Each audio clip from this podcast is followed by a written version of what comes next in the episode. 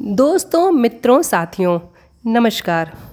मित्रों, नई बात के आज के संस्करण में आप सभी का स्वागत है।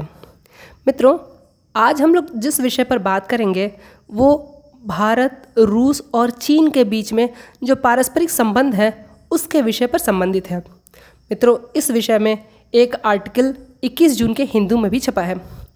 मित्रों, आपने सुना होगा कि कुछ दिनों पहले रूस के राष्ट्रपति व्लादिमीर पुतिन साहब ने यह बयान दिया था कि भारत और चीन दोनों एक जिम्मेदार देश हैं तथा ये दोनों आपसी मुद्दों को सुलझाने में सक्षम हैं तथा इन्हें आपसी मुद्दों को सुलझाने के लिए किसी भी बाहरी तीसरे देश की हस्तक्षेप की आवश्यकता नहीं है।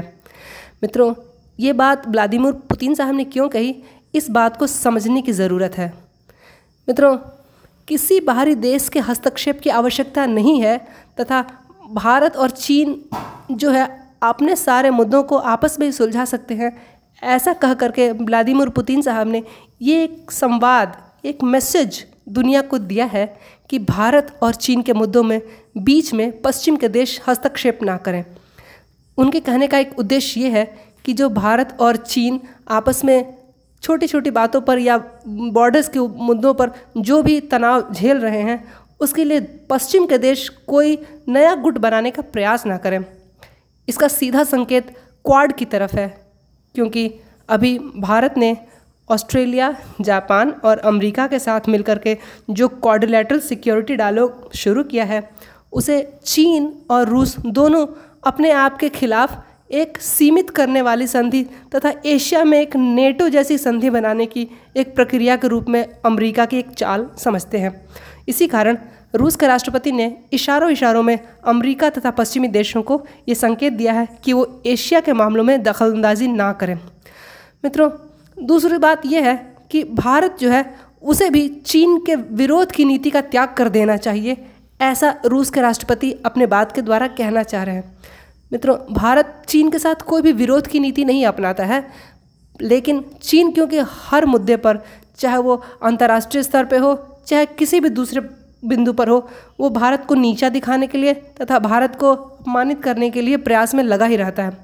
इस कारण भारत चाहे या ना चाहे उसके साथ चीन के संबंध तो खराब हैं ही। अब चीन चाहता है कि भारत चीन और रूस के खिलाफ पश्चिमी देशों के किसी संगठन का हिस्सा ना बने, ये कैसे संभव है। रूस के राष्ट्रपति यही चाहते हैं कि भारत जो है पश्चिमी देशों के साथ न जाए बल्कि चीन के साथ मित्रता बढ़ाए तथा चीन का विरोध छोड़ दे, परंतु ये कैसे संभव है। जब चीन हमारे विरोध में इतना ज़्यादा खड़ा है तो भारत चाहे या ना चाहे उसे चीन का विरोधी बनना ही पड़ता है। फिर रूस के राष्ट्रपति का ये बयान ये भी कहता है, जिसका मतलब निकाला जा सकता है कि वो ये कहना चाह रहे हैं कि भारत की सीमा पर चीन ने जो इंक्रोचमेंट्स कर रखे हैं या चीन ने जो ज़बरदस्ती कब्जे कर रखे हैं उसको भारत सरकार नज़रअंदाज कर दे, भुला दे। अब आप ही बताएं, क्या भारत की सीमा पर जिस तरह से चीन हरकतें कर रहा है उसे भारत में कोई भी व्यक्ति कैसे भुला सकता है। 15 जून 2020 को गलवान में हमारे देश के सिपाहियों के साथ जो घटना चीन के लोगों ने की है उसे कोई कैसे भुला सकता है। तो अगर चीन हमारे साथ दुर्व्यवहार करता है तो हम चीन को सबक सिखाने के लिए या चीन को सही रास्ते पर लाने के लिए जो भी संभव होगा वो भारत क्यों ना करे। इसी को रोकने के लिए रूस के राष्ट्रपति ने यह बयान दिया है। मित्रों, रूस की ऐसी सोच का क्या कारण है उस पर हम लोग थोड़ा आज विचार करेंगे। मित्रों, भारत को अंतर्राष्ट्रीय मंचों पर आपने हमेशा ही देखा होगा कि चीन की नीति ऐसी रही है कि वो नीचा दिखाने का प्रयास करता है। आपने देखा होगा कि किस तरह से न्यूक्लियर सप्लायर ग्रुप की जो प्लेनरी हो रही थी उसमें भारत को उसका सदस्य बनने से रोकने के लिए चीन ने पूरा प्रयास किया, अपनी पूरी शक्ति लगा दी और अंततः भारत को उसका सदस्य नहीं ही बनने दिया तथा विश्व समुदाय में भी भारत को अलग थलग करने की और भारत को शक्तिहीन बनाने की चीन की नीति हमेशा से ही ऐसी ही रही है। हालांकि इसके विपरीत भारत कभी भी चीन के हितों को अपने खिलाफ नहीं लेता रहा है। भारत ने कभी भी चीन के हितों के खिलाफ कभी कुछ कहा भी नहीं है। चीन जो भी बात कहता है, भारत चीन के विपरीत हितों वाली कोई बात कहता ही नहीं है, बल्कि भारत ने तो चीन के कई मुद्दों पर समर्थन भी किया है। आप समझ सकते हैं कि भारत ने चीन का विरोध नहीं किया, लेकिन चीन अपने आर्थिक और जियोपॉलिटिकल पावर्स को बढ़ाने के लिए तथा भारत को नीचा दिखाने के लिए हर मंच पर भारत का अपमान करता है। वो एक भी मौका ऐसा नहीं छोड़ता है।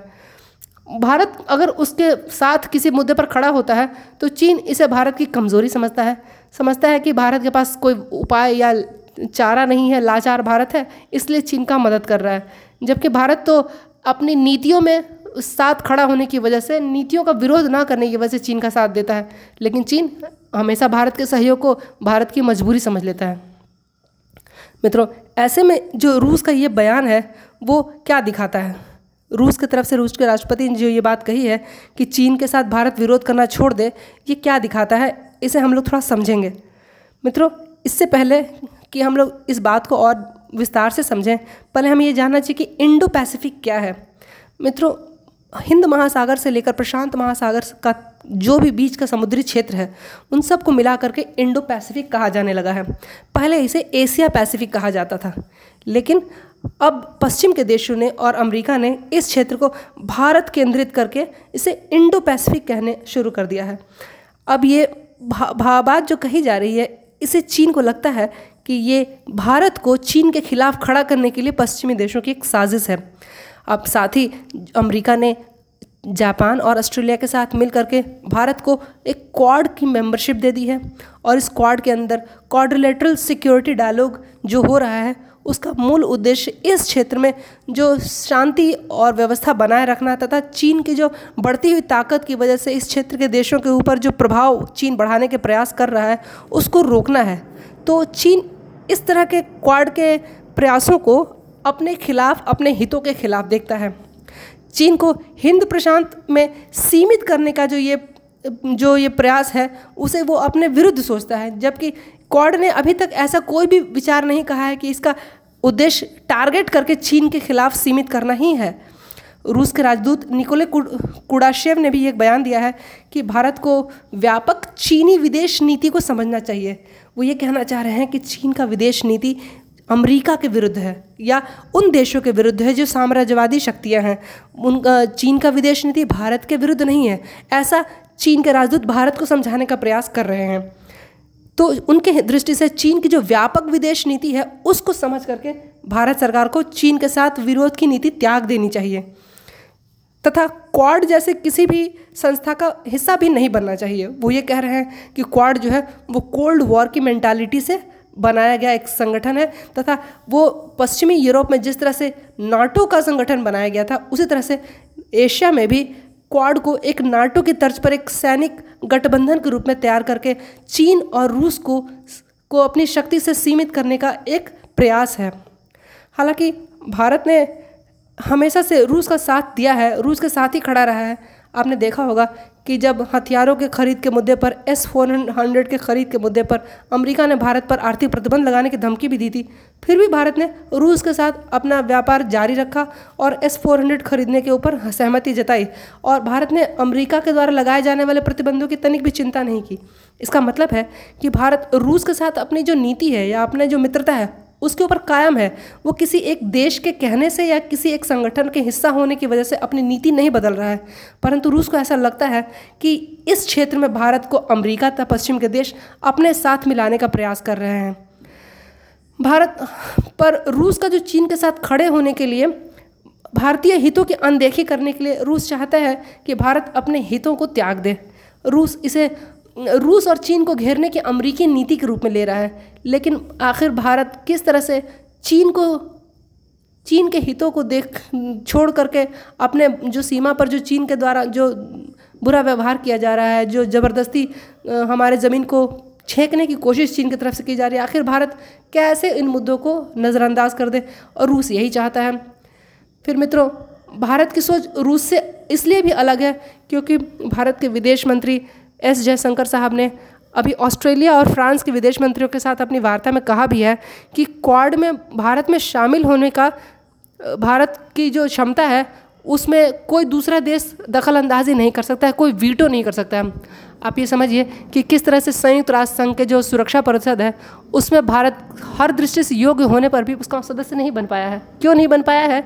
क्योंकि उस सुरक्षा परिषद के जो सदस्य हैं, उसमें चीन एक ऐसा देश है जो हमेशा भारत के हितों के खिलाफ वीटो कर देता है। भारत कोई भी प्रस्ताव अगर संयुक्त राष्ट्र संघ में लाने का प्रयास करता है तो चीन उसे वीटो करने में पीछे नहीं रहता है। जैसा मैंने पहले ही बताया कि कैसे न्यूक्लियर सप्लायर ग्रुप में भी भारत के प्रवेश को चीन ने रोक दिया था। लेकिन क्वाड एक ऐसी संस्था है जिसमें प्रवेश करने के लिए कोई भी वीटो करने की क्षमता चीन के पास नहीं है। इसीलिए एस जयशंकर साहब ने कहा है कि भारत उस संस्था का सदस्य जरूर बनेगा। साथ ही उन्होंने ये भी साफ किया कि इंडो पैसिफिक यानी हिंद प्रशांत की जो विचारधारा अभी सामने उभर के आई है, उससे साफ जाहिर है कि भारत अब कोई छोटी शक्ति नहीं है या सिर्फ अरब सागर से लेकर बंगाल के खाड़ी तक के सीमा में सीमित एक छोटा देश नहीं है, बल्कि भारत जो है एक विश्व पटल पर एक अहमियत रखने वाला एक प्रमुख देश है, जिसकी कि एक विश्व में एक स्थिति है और इसकी एक वैश्विक नीति भी है। हाल के दिनों में रूस का पाकिस्तान के साथ भी आपने देखा होगा काफ़ी मित्रता बढ़ गई है और इस बढ़ते सहयोग की वजह से भारत के साथ रूस के रिश्ते जो हैं वो थोड़े असहज बन गए हैं। लेकिन उससे भी ज़्यादा रूस का हर मुद्दे पर चीन का साथ देना ये भारत और रूस के बीच की दूरी को बढ़ाता ही जा रहा है। 2020 के गलवान घाटी की झड़प के पश्चात तो भारत और चीन के संबंध अपने सबसे बुरे दौर से गुजर ही रहे हैं। इस पर रूस का चीन की आक्रामक नीतियों के प्रति हमेशा मौन रहना, चीन को शह देना, यह भारत को हमेशा बुरा लगता है।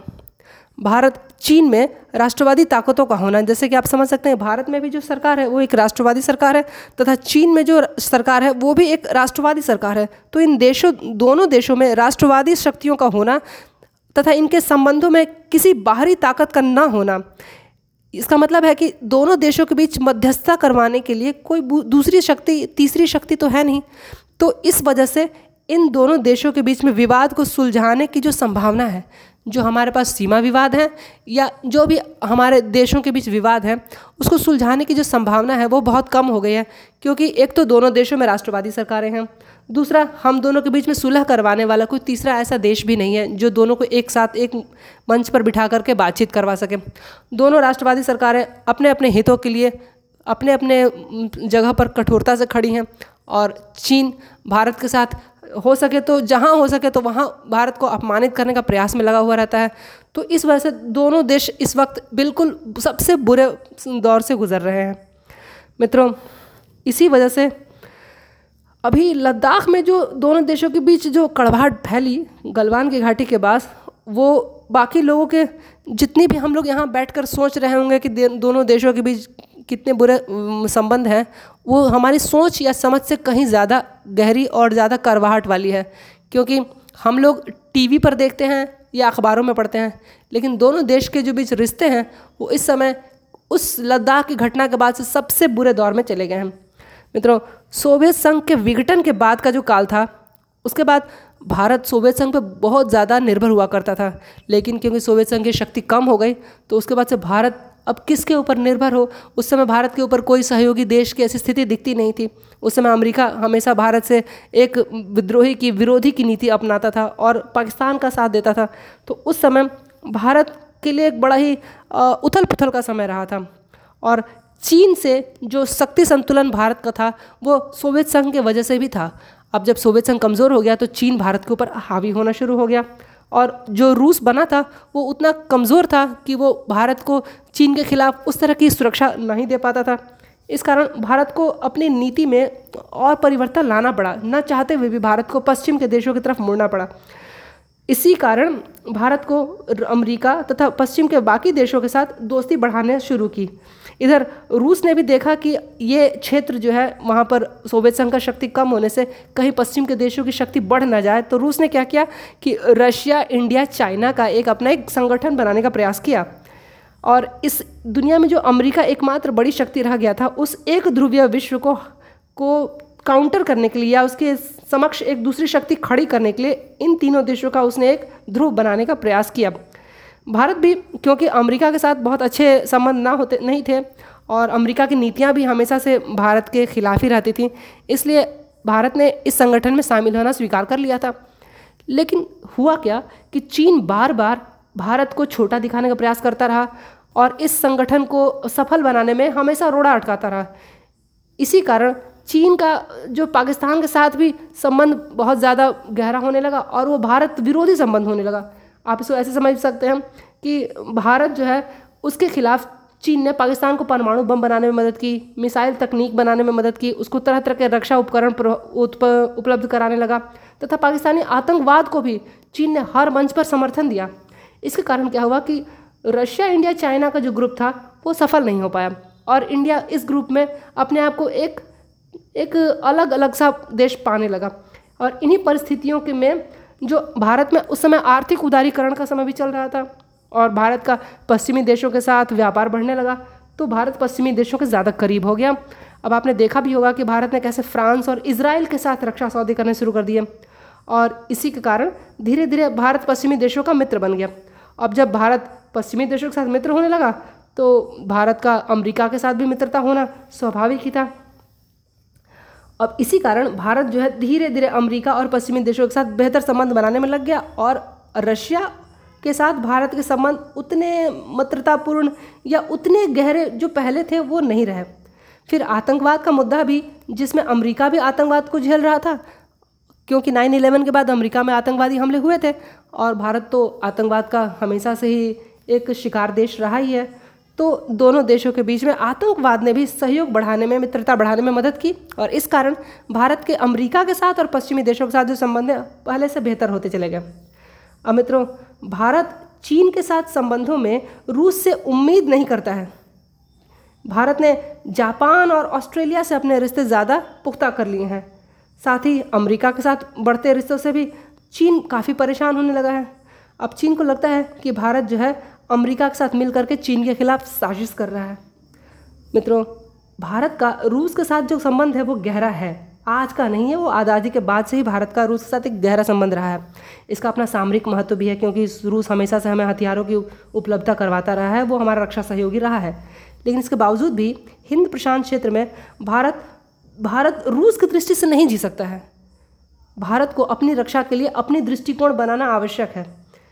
क्वाड में भारत का शामिल होना ही भारत की सुरक्षा की दृष्टि से बहुत ज़रूरी है क्योंकि जिस तरह से चीन के साथ भारत के संबंधों में उतार चढ़ाव हुए हैं, भारत को एक मजबूत देश के रूप में बने रहने के लिए क्वाड का सदस्य बनना ज़रूरी है। मित्रों, हिंद प्रशांत क्षेत्र में जो समुद्री क्षेत्र है यानी कि जो मेरीटाइन एरिया है, उसमें भी भारत, अमेरिका और चीन ये तीन प्रमुख देश होंगे और इनके बीच एक सामरिक त्रिकोण बना हुआ है। ठीक है, रूस, जापान, फ्रांस, ऑस्ट्रेलिया ये भी इस क्षेत्र में इम्पॉर्टेंट हैं, परंतु भारत, अमेरिका और चीन ये इस क्षेत्र के सबसे इम्पॉर्टेंट प्लेयर्स हैं। रूस को इस समय चीन का जूनियर पार्टनर बनकर रहने की कोई आवश्यकता नहीं है जैसा कि वो बनकर रह रहा है। हर जगह रूस जो है अमेरिका का विरोध करने के लिए खड़ा रहता है। रूस को ऐसा करने की कोई ज़रूरत नहीं है। वो हर बार चीन को शह दे करके और चीन और भारत के विरुद्ध में ज़्यादा जो विरोधी गतिविधियां कर रही हैं उसका शह दे करके रूस अपने आप को भारत से दूर ही कर रहा है। इस कारण भारत तो यही चाहता है कि रूस अपने संबंधों को अमेरिका से बेहतर बनाए। अगर अमेरिका और रूस के संबंध बेहतर हो जाएंगे तो दुनिया में शांति बढ़ाने में सफलता ही मिलेगी। रूस को अनावश्यक रूप से चीन के गलतियों को छिपाने की और चीन की गलतियों का समर्थन करने की कोई आवश्यकता नहीं है। जहाँ तक चीन का प्रश्न है, चीन, इसमें कोई संदेह नहीं है कि आज़ादी के बाद भारत और चीन के संबंध शुरू में काफ़ी अच्छे थे। नेहरू जी के समय में भारत और चीन के जो संबंध थे वो काफ़ी अच्छे थे। दोनों गुट निरपेक्षता की नीति में विश्वास करते थे तथा हम लोग गुलामी का वक्त देखा था हमने, इसलिए साम्राज्यवाद की नीतियों का भी हम विरोध करते थे। लेकिन जैसे जैसे चीन अपनी ताकत एशिया में दूसरे देशों पर थोपना शुरू कर दिया और ये संबंध भारत और रूस, चीन के खराब होने शुरू हो गए। इसी कारण रशिया, इंडिया, चाइना का जो ग्रुप था या बाद में जो ब्रिक्स कंट्रीज़ का जो ग्रुप बना है वो विशेष रूप से सफल नहीं हो पाया है। चीन हमेशा ही नकारात्मक तथा भारत विरोधी रवैया अपनाता रहा है। इसके कारण चीन को ऐसा लगता है कि भारत या दुनिया के दूसरे देश उसका कुछ भी नहीं बिगाड़ सकते हैं, इसलिए वो जो चाहे वो करता रहता है। माना कि चीन इस क्षेत्र की सबसे बड़ी ताकत है, फिर भी अपनी रक्षा करने के लिए भारत को चीन के प्रति अपनी नीतियों को बदलने की मजबूरी है। इसी कारण आज भारत अमेरिका के साथ और जापान और ऑस्ट्रेलिया के साथ मिल करके ये क्वाड की संगठन में सदस्य बनने जा रहा है। इसी वजह से रूस के राष्ट्रपति के द्वारा ये कहना कि भारत को अपनी नीतियों को चीन के प्रति विरोधात्मक नहीं रखना चाहिए, ये आज के संदर्भ में उतना उचित नहीं है। मित्रों, विदेश नीति पर आधारित आज की ये बात आपको कैसी लगी, आप मुझे अपने कमेंट्स में बता सकते हैं तथा अगर आपको ये पसंद आए तो फॉलो भी कर सकते हैं। कल हम लोग फिर से किसी नए विषय पर पुनः बात करेंगे। तब तक के लिए शुभ रात्रि, वंदे मातरम, जय हिंद।